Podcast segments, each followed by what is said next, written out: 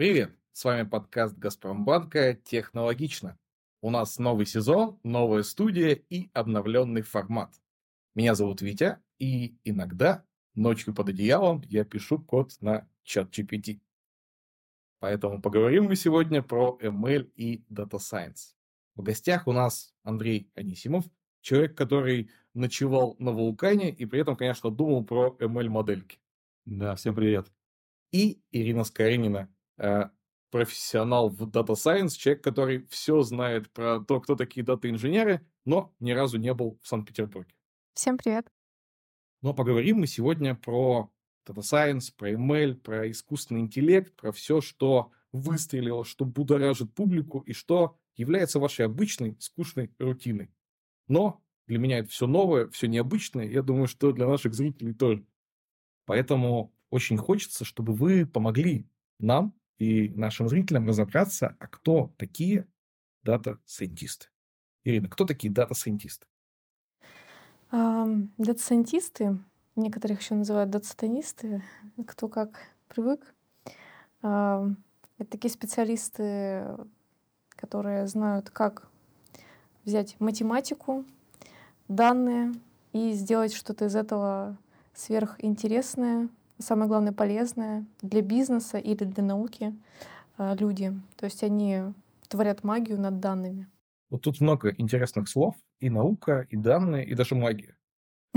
Вот что все-таки здесь из науки, а что здесь э, про бизнес, а что здесь про какие-то бытовые штуки, которые мы уже сейчас видим, уже сейчас щупаем. Ну, здесь все на самом деле в одном, потому что дата-сайентисты э, это стало очень широким понятием. Вот, и по сути э, это человек, который может выполнять несколько ролей. Да, то есть это может быть и человек, который разрабатывает алгоритмы машинного обучения, это может быть тот, кто хорошо там разбирается, как на конкретных данных, э, там, табличных, э, сделать правильный вывод и выбрать нужных людей там для коммуникации. Вот. Либо это тот, кто умеет сейчас э, складывать эти модели так, чтобы они быстро работали, быстро выдавали результат. Вот. Поэтому здесь э, а, сейчас, сегодня стало настолько широким понятием, что кажется, что нужно... У нас даже на работе сейчас так разделяют. Есть DS-аналитик, например, а есть DS-моделист. Э, То есть уже мы добавляем дата-сайентисту его роль. Что делает DS-аналитик и что делает DS-моделист? Потому что, ну, честно, вот я поговорил с вами до эфира, и я уже более-менее в теме. Да. Но, скорее всего, человек, который с той стороны камеры, он сейчас вообще ничего не понял. DS-моделист, ну, он занимается разработкой моделей, да, непосредственно, то есть э, а, подбором алгоритма общения с бизнесом, с заказчиком, то есть это определение таргета, что мы, собственно, будем прогнозировать. А аналитик же, в свою там, очередь, он больше подвязан на задачи по, по анализу данных, по анализу моделей, которые разрабатывает моделист, и, возможно, еще там отчетность, э, если там подразумевают под собой модели. Вот, то есть, э, на самом деле, роли очень разделяются между собой. И вот ну, для моделиста больше все-таки это разработка модели и вывод в пром, реализация в проме, проведение АБ-тестов. А, вот. Можешь какой-нибудь вот максимально приземленный пример, чтобы э, человек, который не изнутри на это смотрит, а снаружи, вот я как пользователь, например, где могу встретиться с результатами работы э, этих многоуважаемых товарищей.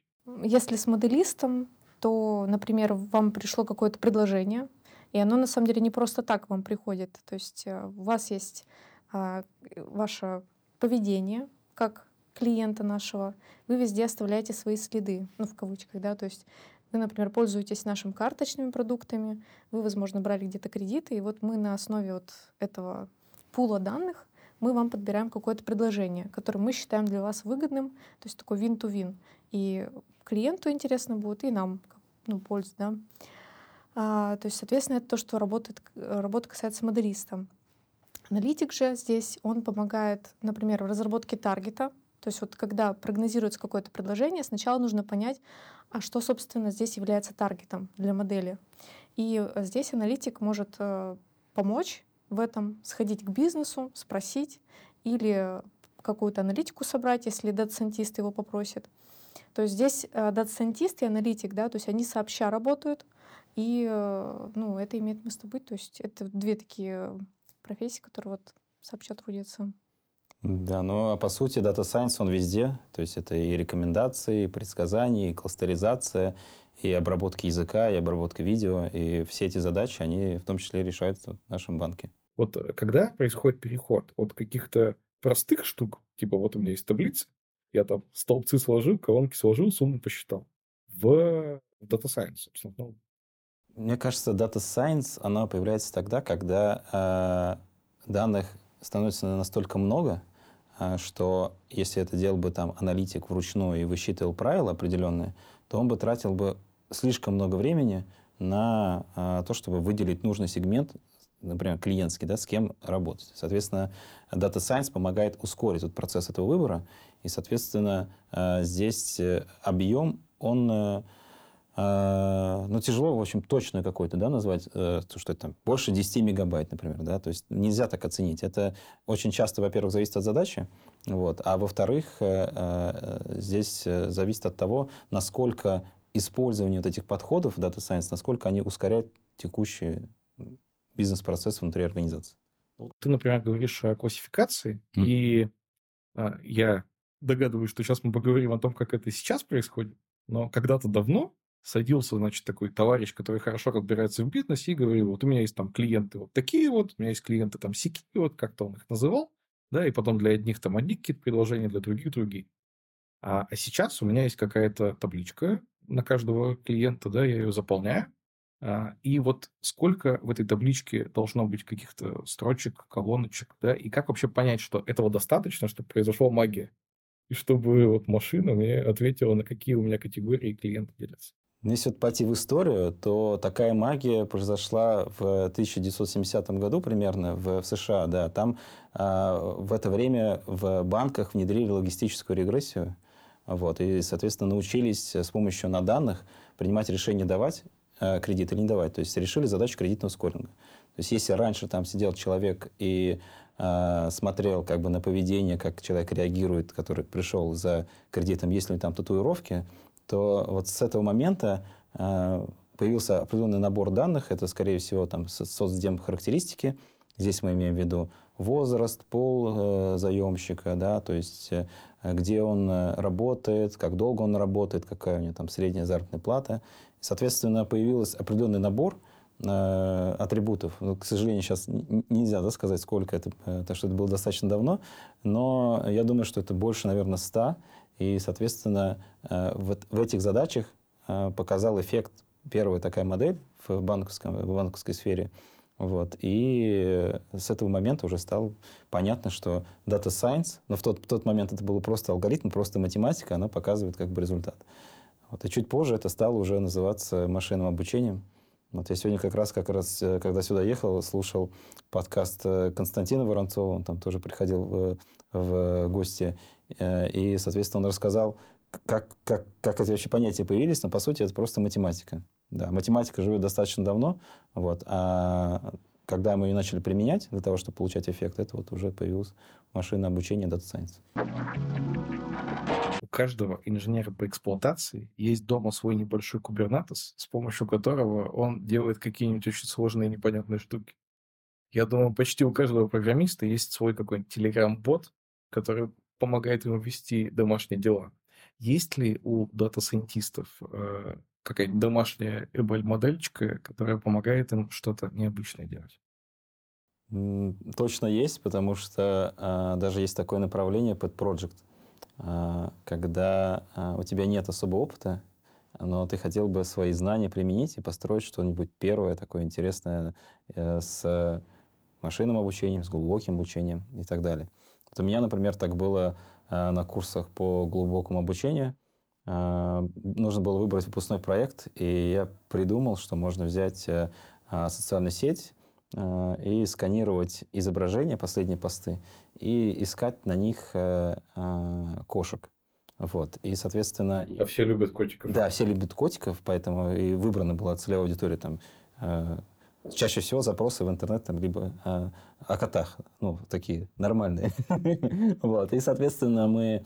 Э, задача была посмотреть пять последних постов, чтобы далеко не лезть. Если есть, то мы этого изображения забираем и выкладываем в другую социальную, в друг, другую, значит, э, в другой этот, аккаунт этой социальной сети, и, соответственно, всех котиков там, города или района можно собрать в одном месте. Мне кажется, это классно такое. Развитие нетворка. Твой аккаунт супер популярен после. Он прожил некоторое время, да, то есть э, потом была идея, что ходить и э, лайкать э, людей, которые, у которых есть котики. Вот, соответственно, если ты лайкаешь, то к тебе заходят, подписываются. Вот. Но потом как бы это потеряло актуальность.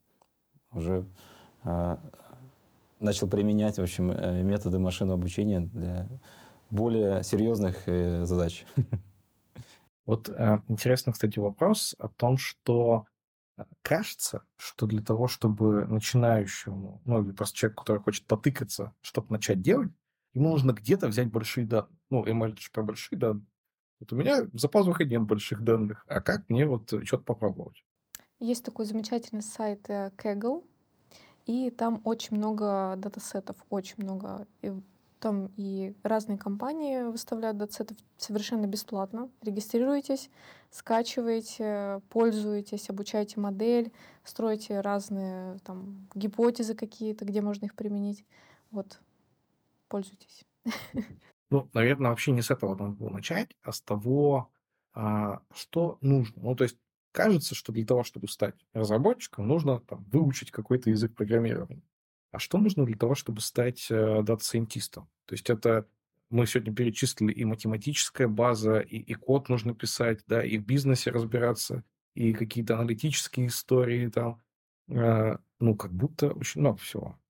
Ну, в первую очередь нужно задуматься, а нужно ли вам это, потому что вот э, сейчас навязывается вот эта вот э, новая волна идет, Science, очень круто, давайте все сюда, чат GPT, э, курсы продают э, за огромные деньги. Здесь это вообще личной индустрии, да. потому что да, очень агрессивная реклама. Да, э, она, во-первых, агрессивная, обещают очень много, пройдите курс за месяц, заплатите одну сумму денег, станете крутым специалистом, пройдете любое собеседование. Это прям моя боль. Я когда вижу эти рекламы, я просто очень вот так вот э, грустно вздыхаю. Я еще видел нейронные сети за три дня, мне кажется, это прям еще круче. C++ за 21 день. Сейчас и короче, и более обширная программа.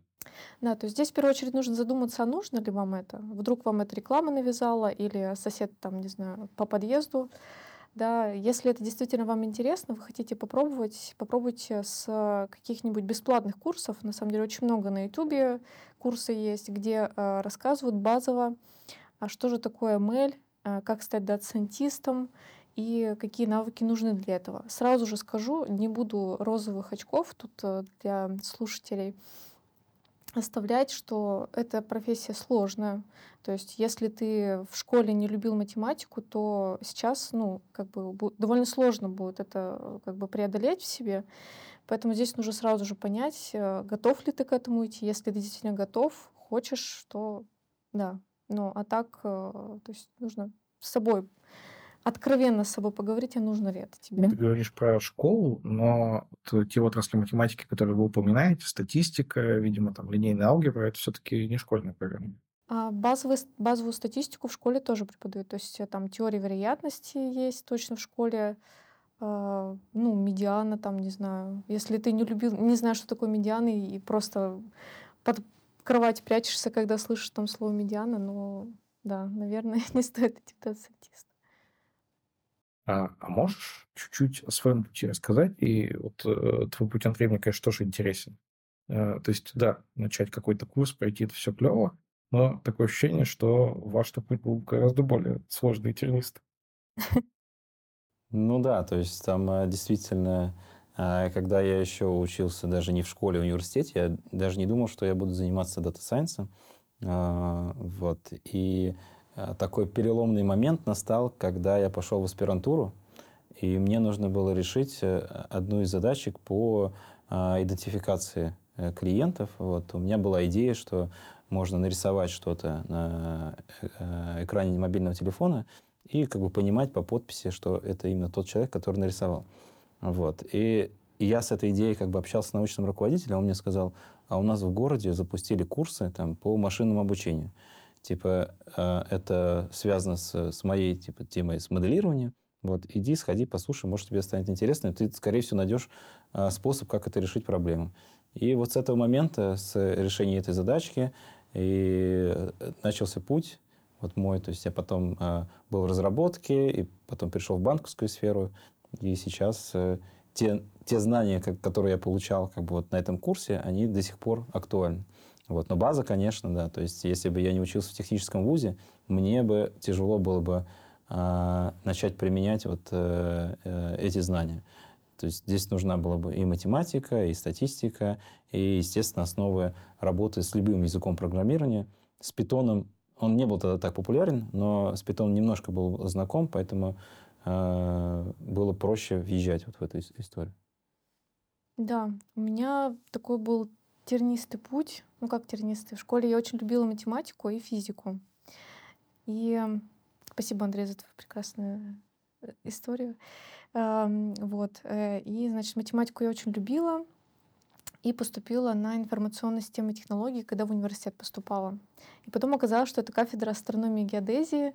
Сначала для меня это было ну, некий шок. Я такая думаю, господи, астрономия, где я? Но потом я поняла, что это очень э, классное направление. И на этом курсе там, в университете на, бакала... на бакалавра я тогда поступила мы изучали C++, на плюсах я начинала писать. И там же у нас так, в то время э, был курс, назывался «Интеллектуальные системы», прям вот в университете. И в тот момент э, я даже не знала, что через несколько лет это будет э, ну, такая развивающаяся ветвь у нас в стране. То есть я думаю, то, что в других странах это было раньше, но у нас э, там в России чуть попозже пришло это развитие. Но вот в тот момент еще это не было мейнстримом, и вот я изучала этот предмет, мне он очень понравился. И в конце этого курса я даже вместе с преподавателем э, брала зачет у своих же сокурсников. То есть мне настолько он зашел, что прям... Э, и на тот момент мы изучали э, Стэнфордский курс по машинному обучению. Он довольно сложный, но если вы его поймете, разберетесь в нем, то вы будете прям очень хорошим специалистом, потому что этот курс, он рассчитан где-то на год, и э, там затронуты очень такие глубокие математические законы, там все вот это разбирается и пишется, причем там на MATLAB. Есть такой язык программирования MATLAB, он старенький, но вот на нем я писала первые свои модели, там, где я вручную матрицы эти строила. В общем, было все очень интересно. И вот такой вот путь. Ну, окей, это если совсем начинающий. А если нас сейчас слушает э, человек, который уже умеет писать код, он про себя загибает палец. Так, ну, математику в школе любил, а, код сейчас пишу, email очень хочу, очень интересно. Дай ему посмотреть. Хороший вопрос, на самом деле. И здесь такого вот прям золотого правила нет. А, скорее всего, нужно идти туда, где ты вот зашел на какую-то площадку, да, и тебе нравится а, сама подача, как бы как тебе объясняют. И это не обязательно какие-то там платные курсы. Очень много бесплатных курсов, где э, очень хорошо рассказывают, как вот вообще с чего все азы и с чего начать. Вот, поэтому я бы начал, вот сегодня я бы начал с того, что я просто изучил бы первые несколько ну, э, уроков, скажем, да, на, на разных платформах и просто оценил бы, какая мне ближе, и там бы начал изучать. Потому что контент плюс-минус везде одинаковый, вот, но одни и те же слова, которые говорят э, разные люди, они могут человеку где-то зайти, где-то не зайти. Вот мне кажется, сегодня нужно именно с такой э, стороны оценивать. Потому что раньше информации было достаточно мало, вот, и, в принципе, были курсы одинаковые. А сегодня ее настолько много, что можно уже даже выбрать. Вот. Но главное не вестись вот на эти вот нейронные сети за три дня. Этому верить нельзя. Самый главный вопрос. А, а нужно ли учиться э, писать ML, если сам ML скоро научится писать ML?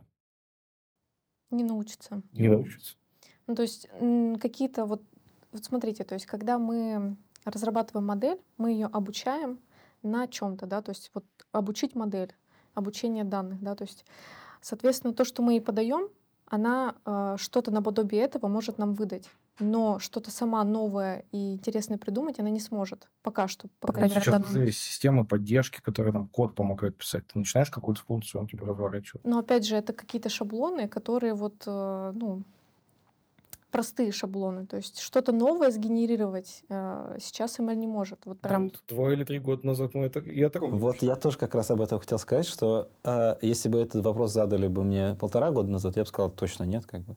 А сегодня, когда у нас э, ну, такой какой-то перелом происходит в обработке языка и э, генеративных моделей, э, те, которые генерируют на ходу вот эти все, исходя из статистики, э, там, язык программирования будет или просто текст, вот, э, я бы не был так уверен, что через три года это там не заменит полностью э, возможность писания этого кода алгоритма. Вот. Но при этом сама профессия, профессия дата-сайентиста, она точно останется, потому что кроме того, что надо код написать, нужно еще как правильно его применить. Вот. И правильно даже задать вопрос к этой сети, которая пишет. Потому что если ты не умеешь задавать вопросы, и ты не в курсе там всего этого контента, ты не сможешь этот код написать, к сожалению. Приходил ли к тебе на собеседование такой человек, который на каждый твой вопрос тут же печатал его в GPT-модельку и отвечал оттуда? Просто ко мне приходил. У меня, да, я, даже сам по-другому делал. То есть э, у нас есть определенная задачка на, на SQL, раньше была на этот, э, которая, эм, ну, дается табличка, и нужно там написать скрипт. И я ради интереса просто вот так вот выделил, вставил, отправил, и она прислала точный ответ.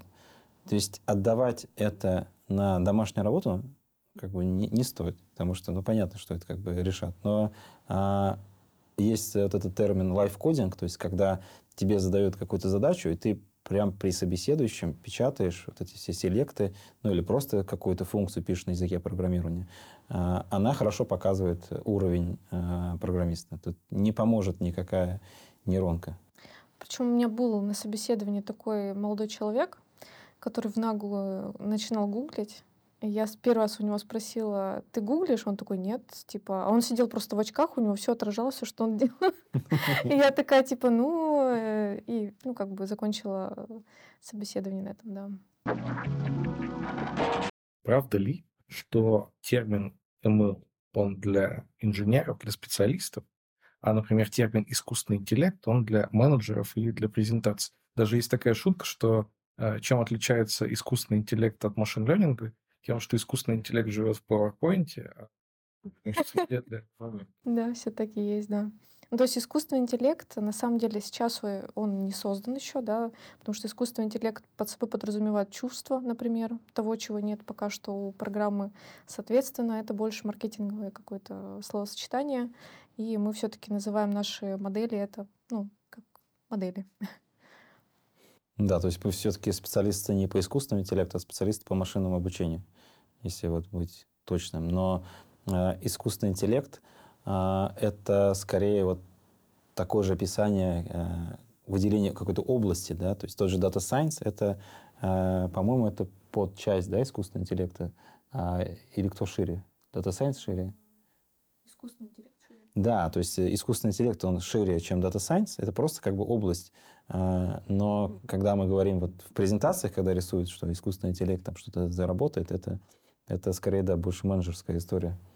Хочется здесь э, сделать такой круг и вернуться к самому началу, когда мы обсуждали о том, какое место занимает машин-ленинг в Газпромбанке. Вот э, ты, Ирина, говорила о том, что в там, скоринге какие-то решения принимаются, и это там чуть ли не первая история.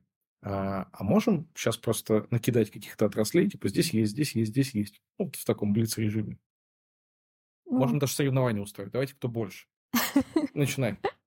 Так, ну, в CRM, вот с кем мы сотрудничаем, а, в карточных продуктах, то есть это кредитные карты, дебетовые карты, зарплатные карты. Так, подожди, в карточных продуктах это раз. Ну? Ну, кредитный скоринг стандартный. Ну, это уже было, это нечестно. Ну, хорошо. А, У нас есть э, модель, которая, э, ну, это не наша команда разрабатывала, а которая распознает э, платежки вот, и складывает это все в базу данных определенную. А Огромное количество операций обрабатывает. Ребята, вот то сделали, молодцы. А, я, с вами поиграю, ладно? Э, у меня еще есть предположение, что, наверное, вот как раз в инструментах для разработчиков помогает код писать. Или, или нет? А, сейчас пока что нет. И я не знаю, будет ли у нас это вообще внедряться. Вот, э, ну, я слышала в команде Вова Дашковского такое планируется, да? Да, там э, есть э, направление э, Large Language Models, да, это большие языковые модели. И за счет того, что некоторые... Чат GPT, да. Но ее, к сожалению, нельзя как бы вытащить. У нас есть определенные ограничения по использованию и распространению данных. То есть, если бы мы могли, мы, конечно, бы взяли бы чат GPT, у них на сервере, то есть они свои модели по большому счету не делают. Да, а у нас есть клиентские данные, которые защищены несколькими законами, закон о персональных данных, о банковской тайне там, и так далее. Э, и мы не можем эти данные просто передавать. Мы можем только взять какой-то алгоритм и на этих данных построить. Вот. И, но тем не менее, скажем так, часть чат GPT, если по-простому говорить, какую-то небольшую, мы можем попробовать к себе затянуть и такую модель построить, и как раз, да, у нас сейчас... Не нужно затянуть, а повторить, потому что тут вытащить не получится. А, ну, затянуть я имею в виду вот эту инженерную практику, как это построена модель, то есть э, предобученную какую-то историю, да, какой-то, скажем так, файл такой большой взять, положить внутрь банка, и он тогда будет внутри помогать нам делать да, какие-то задачи решать, но при этом у меня не будет связи с интернетом, и все клиентские базы, э, данные все будут в безопасности. Я считаю, мне можно засчитать очко, чтобы расширить твой код. А, но у нас есть модель, которая прогнозирует увольнение сотрудника. то есть в HR да, помогает HR пони- ну, понимать, с кем прокоммуницировать, что-то предложить или отпустить и сказать «Ура!», например. Почему и нет? Бывают такие случаи. Ну, страшновато. что-нибудь. Не то, чтобы я хотел, чтобы она предсказывала. Да, у нас, ну вот у меня есть продукт, он называется маркетинг-оптимизатор. Вот. И, и есть такое необычное применение, то есть мы э, берем уже результаты моделей других и строим свою модель оптимизационную для того, чтобы определить, с каким клиентом с каким продуктом и в каком канале прокоммуницировать, чтобы это принесло максимальную прибыль для банка в следующем месяце. То есть вот здесь нестандартное такое применение Data Science а именно с точки зрения оптимизации. Вот. Оно не совсем похоже вот на все эти э, алгоритмы, которые мы рассказывали до этого, вот. но тем не менее это тоже одна из сфер, где применяется наука данных и э, модели, хоть и оптимизационные. И я знаю, что ML применяется еще в рекламных инструменты для того, чтобы понять, э, ну, какую, э, какое предложение показать. Да, вот, например, э, ту модель, которую ранее рассказывала про FMCD, она как раз-таки подбирает вот тот пул транзакций, которые там совершает клиент. И, например, вот если вам приходит там, оповещение «иди потраться в ленте», это не просто так. То есть модель проанализировала, что вам больше подходит, и вам Э, посоветовала сходить. Что от этого получает банк? Э, здесь мы понимаем, что делаем предложение клиенту, э, который на это с большей вероятностью согласится. И здесь же мы работаем, например, с клиентами. Здесь ну, путем анализа там тоже мы подобрали клиенты, кто более склонен к оттоку, поэтому мы, например, предлагаем клиенту, и здесь, например, более большой процент кэшбэка, а кто менее там склонен к оттоку, тем меньше. Но это, это было мое очко. А Ну, на самом деле, вот э, для карточных продуктов мы так быстро эту тему закрыли. Там, на самом деле, я, очень много моделей разработала. А, например, для реактивации клиентов. Кто, например, когда-то тратил э, по карточке и потом перестал, и нужно понять, с кем мы можем прокоммуни... прокоммуницировать, чтобы клиент снова начал э, там, совершать транзакции. Или, например, вот про модель оттока, про которую я тоже ранее говорила, что мы коммуницируем с клиентом, когда он еще активен, и э, там не стреляем по хвостам, да, вот тоже это. Я предлагаю засчитать Да, ну тут можно бесконечно продолжать, но у Ирины максимально раскрыта, мне кажется, тема с моделями. Вот. А так очень много действительно. То есть мы, просто берем э, структуру банка, заходим на сайт, смотрим, какие есть департаменты, и вот в каждом департаменте есть несколько моделей, от, там, не знаю, от десятки до сотни. И то есть от размещения в отделении банка, там, логистики, э, не знаю, все, что связано с безопасностью, вот в каждом подразделении есть модель. я в самом начале анонсировал, что у нас обновленный формат, и в этом обновленном формате у нас э, есть одна необычная задумка. А, до этого я задавал вам вопросы, а теперь вы сами позадаете вопросы ну, и друг другу, и мне, в общем, пообщаемся. Но эти вопросы, естественно, заготовлены. Они а, у меня на карточках. И, естественно, что на этих карточках вы не узнаете. А, значит, смысл игры такой. Берем карточку и задаем вопрос, который на этой карточке написан. Ну и вместе пообсуждаем, что, собственно, есть по этому вопросу сказать. А, предлагаю уступить право Ирине. Спасибо. Интересная игра. Значит, Андрей. Представь себя ведущим для начала. Всем привет. Меня зовут Ирина, и сегодня у нас рубрика «Позадаем вопросы Андрею». Андрей, Андрей, что тебя раздражает в твоей работе? Что меня раздражает в моей работе?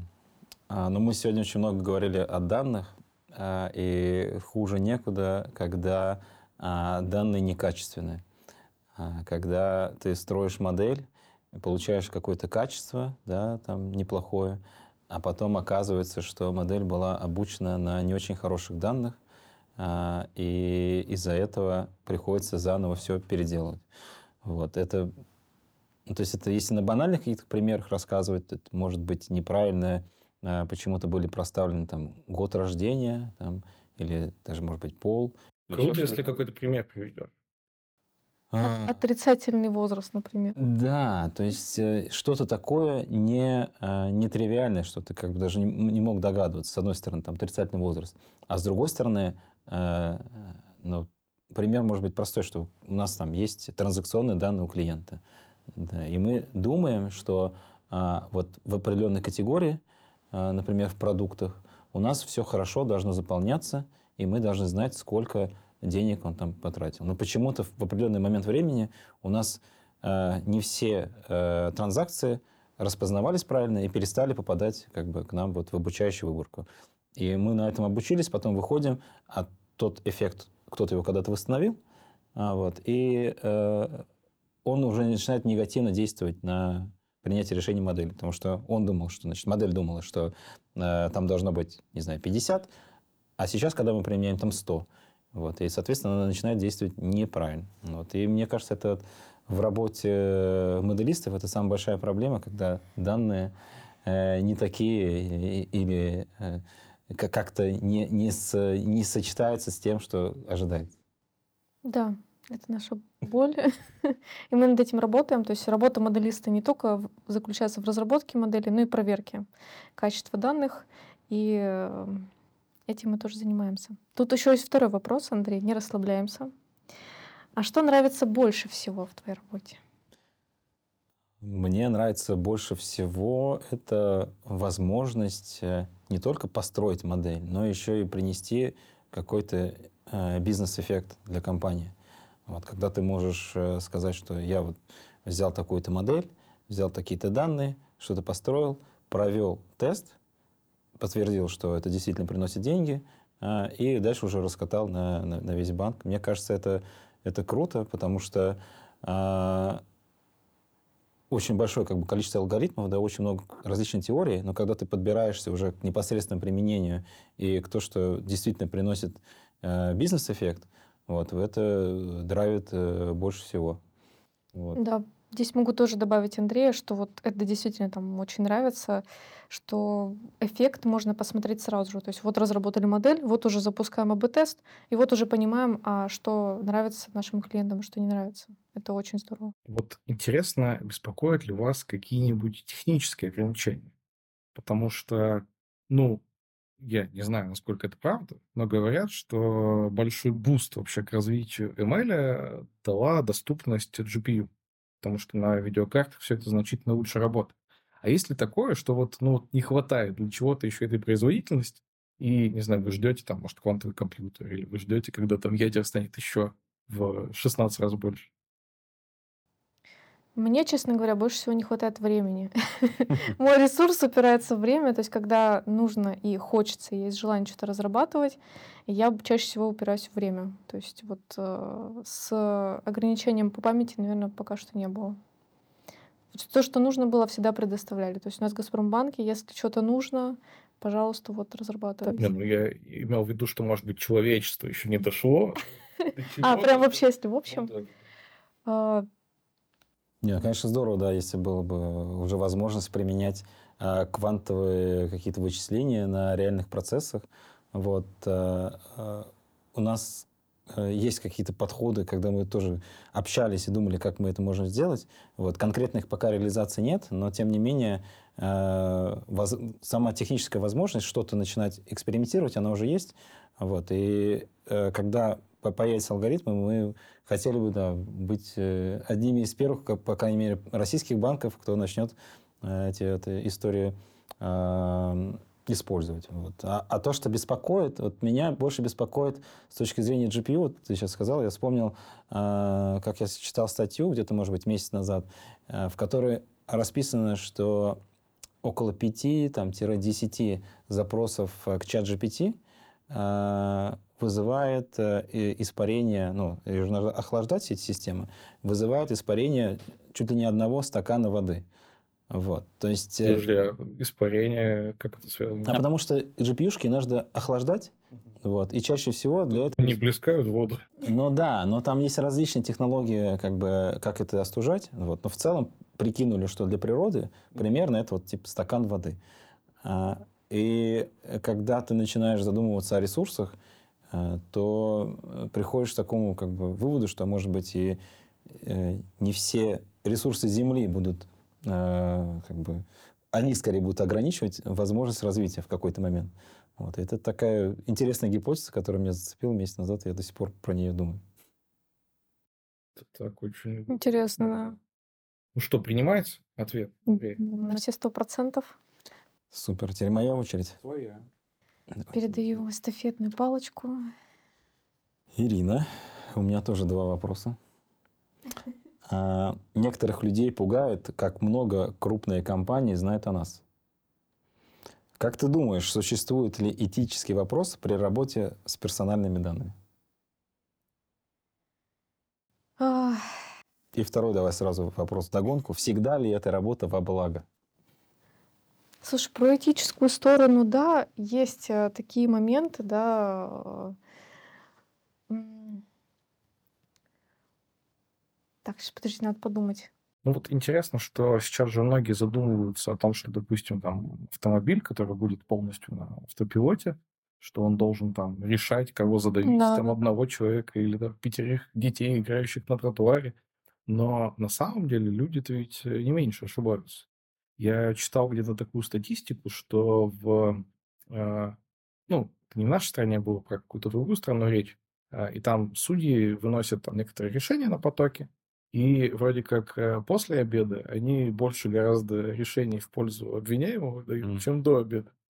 Э, И казалось бы, вот здесь абсолютно люди, да, причем ну, квалифицированные люди, там, юристы, которые много учились, скорее всего, у какой-нибудь э, вот модельки или там нейросеточки не было бы такой проблемы. Да, мне кажется, вот э, дискриминация, да, вот, э, которую можно обойти с помощью моделей, это очень важно учитывать эм, вот всю выборку целиком, а не, например, добавлять только женщин в выборку. То есть чтобы не дискриминировать, например, мужчин, да, или там по расе, то есть то же самое. То есть здесь очень важно вот в этой там зоне, в этом э, как бы ас- аспекте, здесь очень правильно нужно строить выборку, на котором обучается модель, чтобы в дальнейшем при, э, при ну, когда модель будет там принимать решения на основе этих данных, она принимала и учитывала все, что необходимо учитывать. И тут я вас не поймал. Понимаешь ли ты ответ, Ирина? Да, конечно, понимаю. Ну, тогда передавай эстафетную палочку в виде следующей карты. Так, Андрей, понимает ли твоя бабушка, кем ты работаешь? А, да, хороший вопрос. Э, а, у меня у жены есть бабушка, вот, и я обычно дальше, чем я работаю в банке, не продолжаю, потому что когда пытаюсь объяснить, что это там IT-сфера, и уж тем более искусственный интеллект, это вообще запрещенное слово, мне кажется. Вот, э, то есть э, для нее достаточно, э, скажем так, области экономики. То есть я говорю банки, она говорит хорошо. Вот, а так действительно, когда пытаешься объяснить свою профессию людям, которые не знакомы, пытаешься на каких-то простых примерах показать, что где вот это все работает, вот, и то же самое для бабушки, то есть если э, объясняешь как бы машинное обучение, то есть ее нельзя грузить терминами, как у ребенка.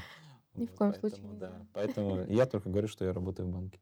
У тебя есть какой-то короткий ответ для там, быстрого знакомства? Тебя спрашивают, Андрей, кем ты работаешь?